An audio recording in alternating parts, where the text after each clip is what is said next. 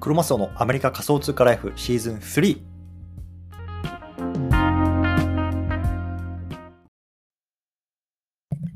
はい。ということで、毎日スペース、今日も始めていきたいと思います。よろしくお願いいたします。今日は2月の28日の火曜日ですね。はい。皆さん、お久しぶりでございます。はい。これね、聞いてる方、スペースで聞いてる方いるかもしれないし、スタイフ、もしくはポッドキャスト聞いてる方いるかもしれないですけれども、えっと、何日ぶりかな？最後にやったのが土曜日だったかな？なので、日月ということで、まあ、2日、3日ぐらいちょっとお休みしてしまったんですけども、えっと、今日も始めていきたいと思います。よろしくお願いします。で、今日はね、ブランディングについてちょっとね、話していきたいなと思うんですよ。うん、で、少し今日は雑談会になります。で、えっとね、あの、ちょっと雑談をその前に話さ挟みたいなと思うんですけど、えっと、土曜日かな、土曜日にあの日本の方に帰ってきて、今、火曜日なんで2日ぐらい経ってたん経ちました。でね、実はちょっと、昨日かな、あの熱が出て体調不良だったんですけど、まあ今日は大丈夫そうなので、まあなんとか、あのまた毎日スペース始めてる感じですね。はい。で、えっとね、日曜日にね、盆栽 NFT っていうクラブって皆さんご存知ですかね、盆栽 NFT クラブ。あの、これ簡単に言うと何かっていうと、まあ、あの NFT が配られるんですけど、買えるんですけど、その NFT を持ってると、なんかこう自分のね、あの家に盆栽が送られてきたりとか、まあそんな、あの、プロジェクトがあって、で、そこがね、実はその自分たちがこう、こう発行した NFT が売れた代金をもとに、自分たちの盆盆栽園をね、まあ、あの、持つというような目標の、本当まあ、クラウドファンディングみたいな感じですよね。で、やっていて、で、それでね、ついに、あついにというか、まあ、あの晴れてね、盆栽園が開けるというところで、埼玉のね、めちゃめちゃなん、なん、なんつったかな、ちょっと忘れちゃったんですけど、まあ、大宮のもっと先です。あっちの方までちょっとわざわざ行って、あの、その、なんかオープニングセレモニーみたいなのに出てきました。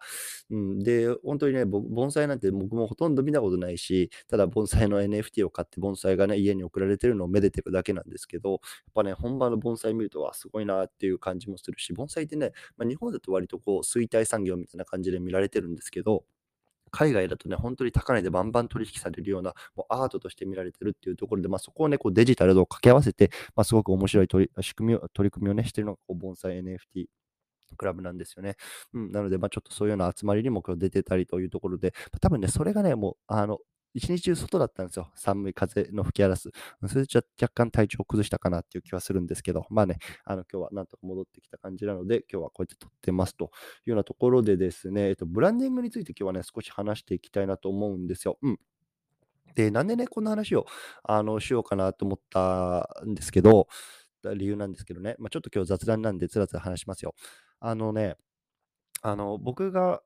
NFT をやめますっていう放送を、えっと、土曜日かな、したんですよ。うん。で、これ、まあ何かっていうと、まあ今ね、ずっと NFT でこうやって発信をしてきましたけども、一回そちらをね、まあ、ストップして、まあ、ちょっと AI っていうね、あまあ、新しい分野にね、まあ、少しあの挑戦しようと思ってますっていうような話をしたんですよ。うん。で、なんでね、そのそもそも NFT をやめてようかなっていう理由が 理由がいくつかあって、で、一つ目はね、まあ、あの、AI っていう新しい分野が今すごく盛り上がってきてますよね。昨年の末にこう、チャット GPT とか出てきてるし、まあ、去年の夏ぐらいにね、こう、生成系 AI っていうんですか、あの画像をね、こう生成するような AI とかっていうのも出てきてるし、ちょっとそのあたりのね、波にちょっと乗らなきゃなと思って、僕自身はそういうところをまだ全然知らないので学びたいなと思って、あのそっちの方の情報をね、やっぱりインプットするために少しね、こう、えー NFT に関する連続ツイートとか、そういうの発信っていうのを少しね、あのーストップしようかなと思ったんですよ。うん。で、もう一つは、あのー僕はね、連続ツイートっていう形で NFT についてこのね、3ヶ月、4ヶ月間毎日やってたんですよね。10月から1月ぐらいまで。うん。で、それによって、まあ、フォロワーさんとかもガーってね、すごい勢いで伸びていったんですけれども、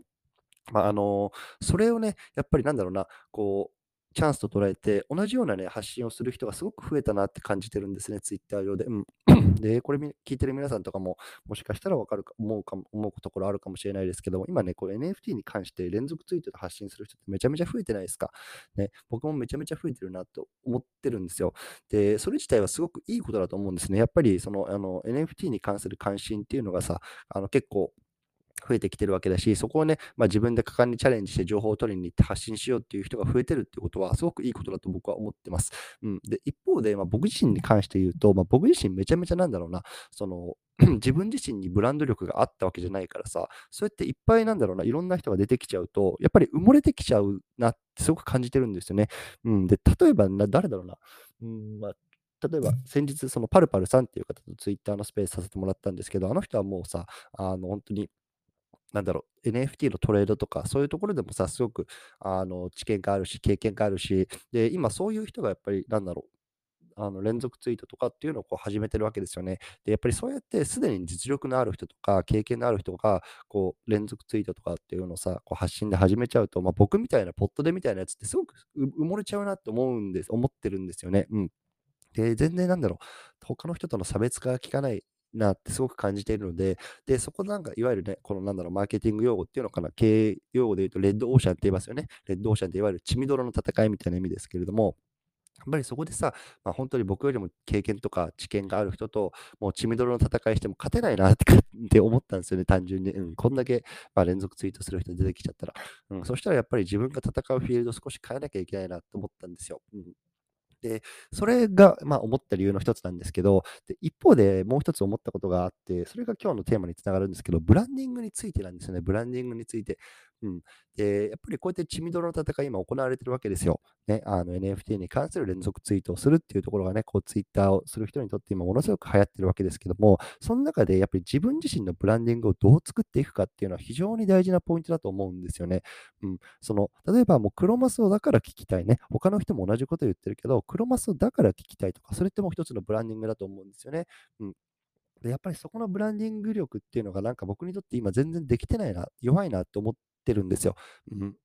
ね、あの誰もいなかった頃はさ、僕しか情報を出してなかったから、それを聞いてもらえたんですけど、やっぱりこれだけどんどんどんどん人が出てきちゃうと、やっぱりブランディング力がないとすぐね、淘汰されちゃうなっていうのをすごく感じてるんですよね。うん、なんで、やっぱりそのあたりのこうブランディング力ですよね。そう、クロマスオだから聞きたい。ね、クロマスオが NFT の発信するから聞きたい。クロマスオが AI の発信をするから聞きたい。ね、クロマスオが何々するから何々、ね、私は何々したい、ね。そんなブランディング力っていうのをこれからちょっとつけなきゃいけないなっていうのをすごく痛感してるんですよね。うん、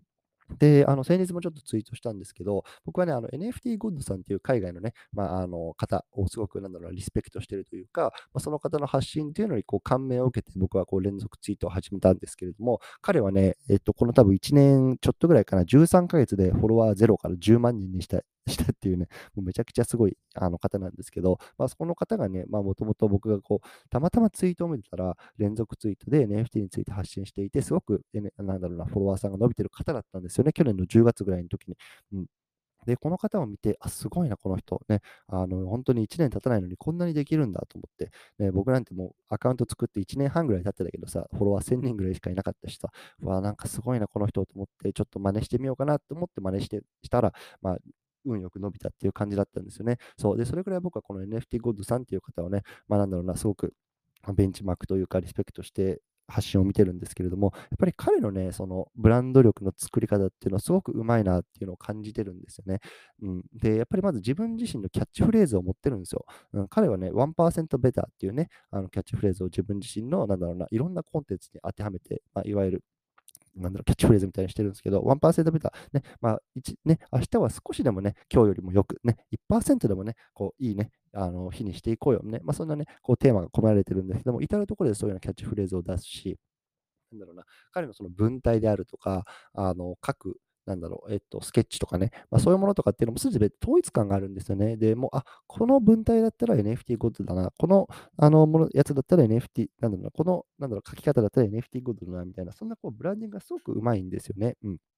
なので、まあ、ちょっとそういうようなところをね、少し真似てみないといけないなって思いました。うん、僕もね、やっぱりその連続ツイートっていう、いわゆるテクニックみたいなところで伸ばしてみてきたみたいなところは正直あって、うん、やでももうそれだけじゃ通用しないなっていうところを、やっぱりここね、数週間感じてるんですよ。うん、なので、やっぱりその自分自身のブランド力ですよね。そこっていうのをね、どうやったらね、こうみんなに聞いてもらえるか、ね、あの見てもらえるか、そのあたりっていうのをね、まあ、少し考えなきゃいけないなって僕自身も思ってるし、多分これから発信する人はね、やっぱりそこがすごく重要だと思いますね。あの、ね、これ聞いてる会話の方だとさ、NFT だとね、あの池早さんとか、ね、例えば副業とかやってるんだったらさ、学さんとか、ね、あの人の、ああいう人たちをこう追ってる方多いと思います。僕もね、そうだ、そうなんですけど、でもやっぱりさ、何かし、なんか違うよね、あの人たちってね。池早ブランド、学ぶブランドね、何かあるわけじゃないですか。だからそういうね、何かブランディングっていうものをこう自分自身で作っていくっていうところを意識したいなと思ってるというような話をね、今日はつらつらとしてきました。はい。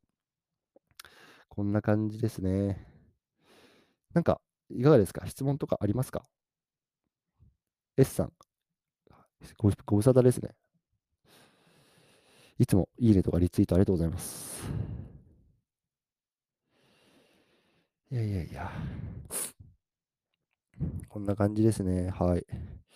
で、えー、っと、じゃあちょっと雑談を最後していきますか。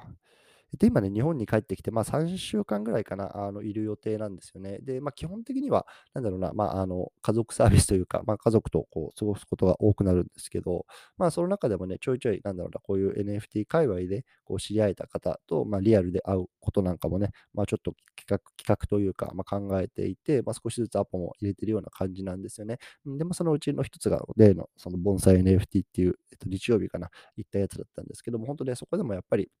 もう全然やっぱりさ、現実で会うとね、あのコミュニケーションとか全然違うな、スムーズだなって思思えたんで、やっぱりそういう回にはね、まあ、チャンスがあればどんどん出ていきたいなっていうのは思いましたね。うん。なんで、2023年は僕はなんかそういうようなね、あの、ところを少し意識して動いていきたいななんても思っていますという